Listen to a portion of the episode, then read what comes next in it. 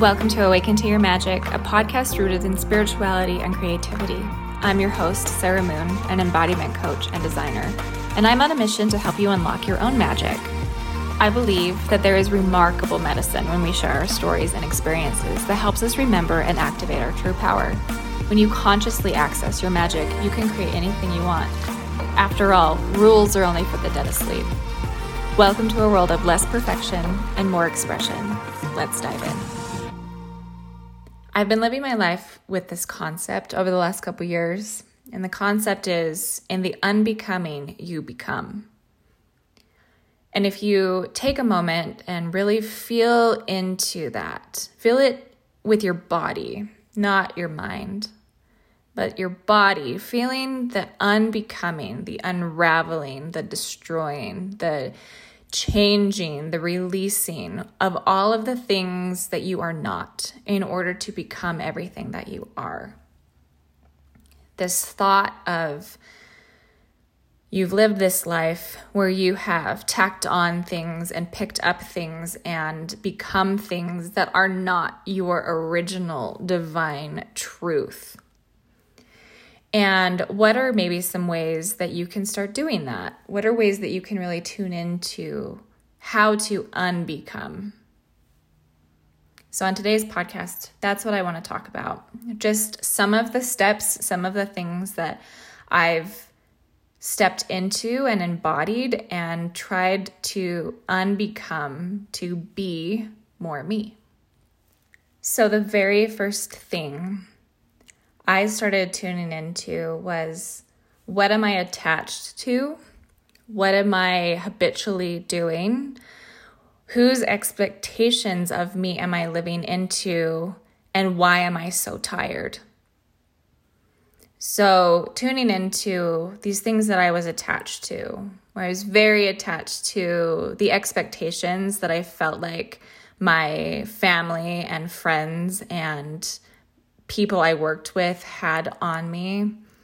And then how was I living into that? How was I people pleasing? How was I trying to control the optics? How was I wasting so much of my energy on things that I wasn't really attached to that weren't mine? So, starting to really think about you know, what do I need to start releasing? What do I need to start shifting? What do I need to be more energetic, more fulfilled, more in tune with myself, with my intuition, with my own needs and my own desires? And I started really thinking about certain people that were in my life and really trying to you know create these boundaries and create these um, limits around where I would put my energy, how much of my energy I would put into, and what I expected back from the relationship. And one of the things that I really started to tune into is sometimes people are in your life for a season, and sometimes they don't stick with you, and that's okay because sometimes people can't be happy for you or they don't want to change with you or they can't connect with you because the moment that you start to shift, the moment that you start to choose something different, the moment that you decide that you are no longer going to show up the same way that you have, that you are not going to play the part that you have, sometimes you realize that the connection or the commonality that you had was because of the suffering that you shared. And when you're trying to step into your magic and you're trying to call back your power, there isn't a lot of space for suffering. There isn't a lot of space to be a victim. There isn't a lot of space to continue to play the parts that no longer serve you. So, releasing the attachments that I had to people, that I had to the expectations that I had of people or the perceived expectations that I thought that they had of me. And really allowing myself grace and space and time to really grieve. It's something I don't feel like we talk about enough is that when we start to make these shifts and when these changes start to happen, there's so much grief that we have to really honor in order to fully release and embody what we're choosing. Because if we don't grieve, then we are consciously, if not subconsciously, holding on to the past. And if there's anything that's being held in the past, it's holding you back from being able to really explore and create something new in your present moment and in the future. So, tuning into what do I need to release? How do I release to make space for something new? How do I release to make space for me? What are the things, the people, the places, the expectations, the patterns that you live into that are holding you back from being able to really fully live the life that you want?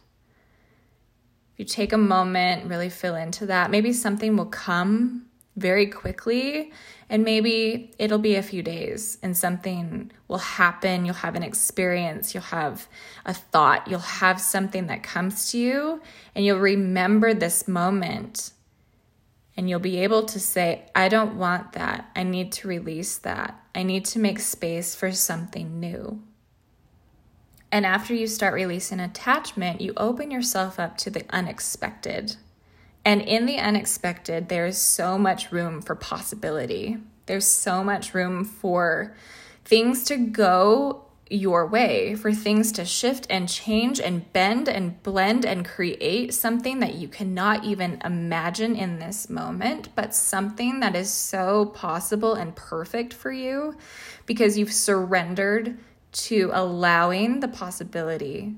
You've surrendered to the space. You've allowed yourself the capacity to hold something new and hold something more. And in these moments of space, you can ask yourself, I wonder what would be possible if, or if this happened, what would that mean? Something I've been practicing a lot is if I really got what I wanted, am I ready to hold it? if I really received what I'm asking for, do I have enough space? Do I have enough patience? Do I have enough groundedness? Things to ask yourself. Am I asking for something that I'm not prepared for because I'm still attached to predictability? I'm still attached to people's expectations of me that don't allow me to unplug and put all of my energy towards this possibility of creating this life that I want, that I desire. And opening yourself up to this possibility can really be scary because as soon as you step out of predictability, you are in this place of all of these things that can start coming up from childhood so you can start being triggered by, oh, am I being too loud? Am I using too much energy on this? What if this doesn't work? Am I safe? There's so many things that can come up. But the thing to remember is that you are divinely set apart for the life that you want to live, and anything that you want is possible. So, I had this experience when I was in meditation and I was really trying to tune into like, what needs to change? How do I love myself more? How can I be more available for me? And one of the things that I experienced in this meditation was I saw myself with all of these books and all of these trays and all of these things that I was carrying. I had them on my back and in my arms and on my head, and all of this stuff that I felt as I was looking at myself, I was like, wow, she looks so weighed down and so shaky, like she could fall over at any moment. And in that moment of witnessing myself in this meditation, it pulled back and I saw that I was on a hamster wheel and that I had been doing this for so long, this back breaking, holding all of these things that were not mine, holding all of these expectations, all of these needs from everybody that I was literally falling apart running on this hamster wheel. And in that moment, I just was like, oh, I'm carrying so much stuff that's not even mine. What if I just got off? And it was such an interesting concept because I had never seen it that way. And there's something so magical for me when I see something visual or when I get some kind of download of a concept that I'm able to tune into it so much more. And I remember thinking, okay, well, what do I, if I put everything down and I get off the hamster wheel, what are the things that I would pick back up? What are the things I would never pick back up? What are the things that, you know, are okay for me to carry day to day? But also knowing that I didn't want to get on a hamster wheel, that I didn't want to go in circles anymore, that I definitely wanted to chart my new course. So I spent some time really tuning into that where I was like, okay, well, what are the things that I absolutely will not pick up anymore? And a lot of that was the this almost perpetual need to be plugged in to certain people. This need to, you know, um, be the person who gives 95% and receives five. I was like, I'm not going to do that anymore. So I started creating these boundaries and I started saying, these are my expectations. These are the things that I need from the relationship. And if those things aren't met, then I will no longer be doing this. This is not healthy for me. This is not what I want. And I wasn't really received in a way that I was hoping for, but because I had put myself first and decided that I was going to start stepping more into me and allowing things into my life that made me happier, and I didn't feel this need to put others before me, it was a step into allowing me to be able to start living more on purpose. The most important thing that I started doing for myself was expecting the best to happen. I started changing my story from waiting for something to happen or hoping that someone would be different or giving something more energy hoping to receive that back. And I started being my own liberator. I started stepping more into my power and I started really wanting to receive the magical life that I had been saying that I wanted, but had a bunch of other stories of why it couldn't happen. And sometimes when you think about a magical life, the simplicity of the magic is deciding what you want making space for it, and allowing yourself to receive it. Even if you start receiving things in pieces and you don't receive the whole, your body and your nervous system and your brain, in all actuality, is tasting the things that you want. It's allowing yourself to build. Sometimes when we say we want something, we don't have the capacity to hold it. So allowing yourself to start living from a different story where you are the main character and you are allowing yourself to receive the little tastes of the big picture of the thing that you want. One of the things that I struggled with for a while was being in this energetic split. I would say I wanted something, and then I would have an immediate story that followed on why I couldn't have it. Sometimes it would be, I really want to be more loud. I want to be more seen. But if I am that, someone else might feel sad. Someone else might feel bad. And really tuning into all of these things that I wanted that had a counter argument. And as why do I have these? Why do I feel this way?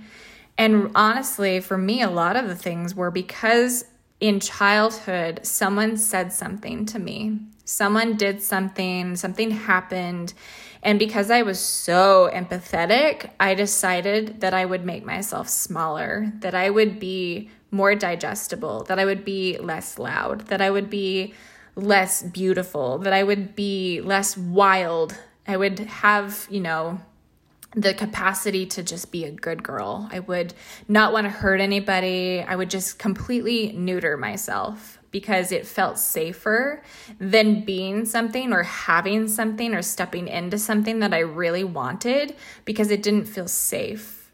But realizing that I'm an adult now and I can have everything I want. And if I don't have what I want, it's because I'm not allowing myself to have it. That's where the shift started to happen for me. And I remember scrolling Instagram a while ago and there was this quote that came up And it said, Stop shrinking in order to be digestible. Let them choke respectfully. and like that is a really um, strong message. It's also something that felt very visceral to me, where if I've made myself so small in order to be digestible, like if you think about food that's just digestible, that's just nutritious, like is there any like magic or happiness that really comes from that? Like the stuff that's like less digestible for our systems, that's full of sugar and full of stuff, sometimes can be the most magical moment when we're eating it. So I've decided that I am chocolate cake loaded with sprinkles and a glass of champagne. And I know that I won't be digestible to everybody. And my recovering people pleaser in me says, be less of that. Be be safer. What are you doing? People need to like you. If they don't like you, you'll die. And my adult self says, but I'm chocolate cake with sprinkles and champagne. And I'm a recovering people pleaser. But the most important person that I wasn't pleasing, that I forgot to please, was myself. So I can still be a people pleaser as long as I am my number one people. just something to think about it. If you're not really willing to give up the term people pleaser, just put yourself in there as position one. So, to follow up with expecting the best, the most fun thing that you can do is start playing. Play in the energy. Play play the part of being too loud, of having you know too too much wildness and too much beauty maybe maybe fill into more of your your femininity your sensuality maybe ask too many questions because what if your too muchness that thing that people told you that you needed to change that part of you that is full of external and internal judgment is actually the access point to your magic what if that part of you that was so infuriating to your mother is the part of you that allows you to be liberated from her. What if the part of you that you've been judging for so long actually is your greatest superpower? When you start to tune into, okay, well, when I was a child and I used to play and people told me to stop doing that, what was the thing that I was doing? And for me, it was being really full of energy, being really wild, being really loud, being really just in my body. And playing for me has not been something that's felt very natural because I hid it away so early on because I felt like I had to grow up really fast. I felt like in order to be a good girl, I had to be very quiet and I had to be very still and I had to be very you know, stoic in a way. And I'm just not like that. And when I choose to be in that energy to please the people who expected that of me, I put myself in a cage. I can't breathe in it. I'm unhappy in it. There's no magic or lightness in it. And as I've been unbecoming those things and becoming more of me, I realize how much play feels so good so maybe you're thinking, but Sarah, I don't know what play is. How does one play? And for me, play is something that is self directed, it's something that is imaginative or intrinsically motivated. There's no rules. There's lots of room for creativity, there's lots of room for expression.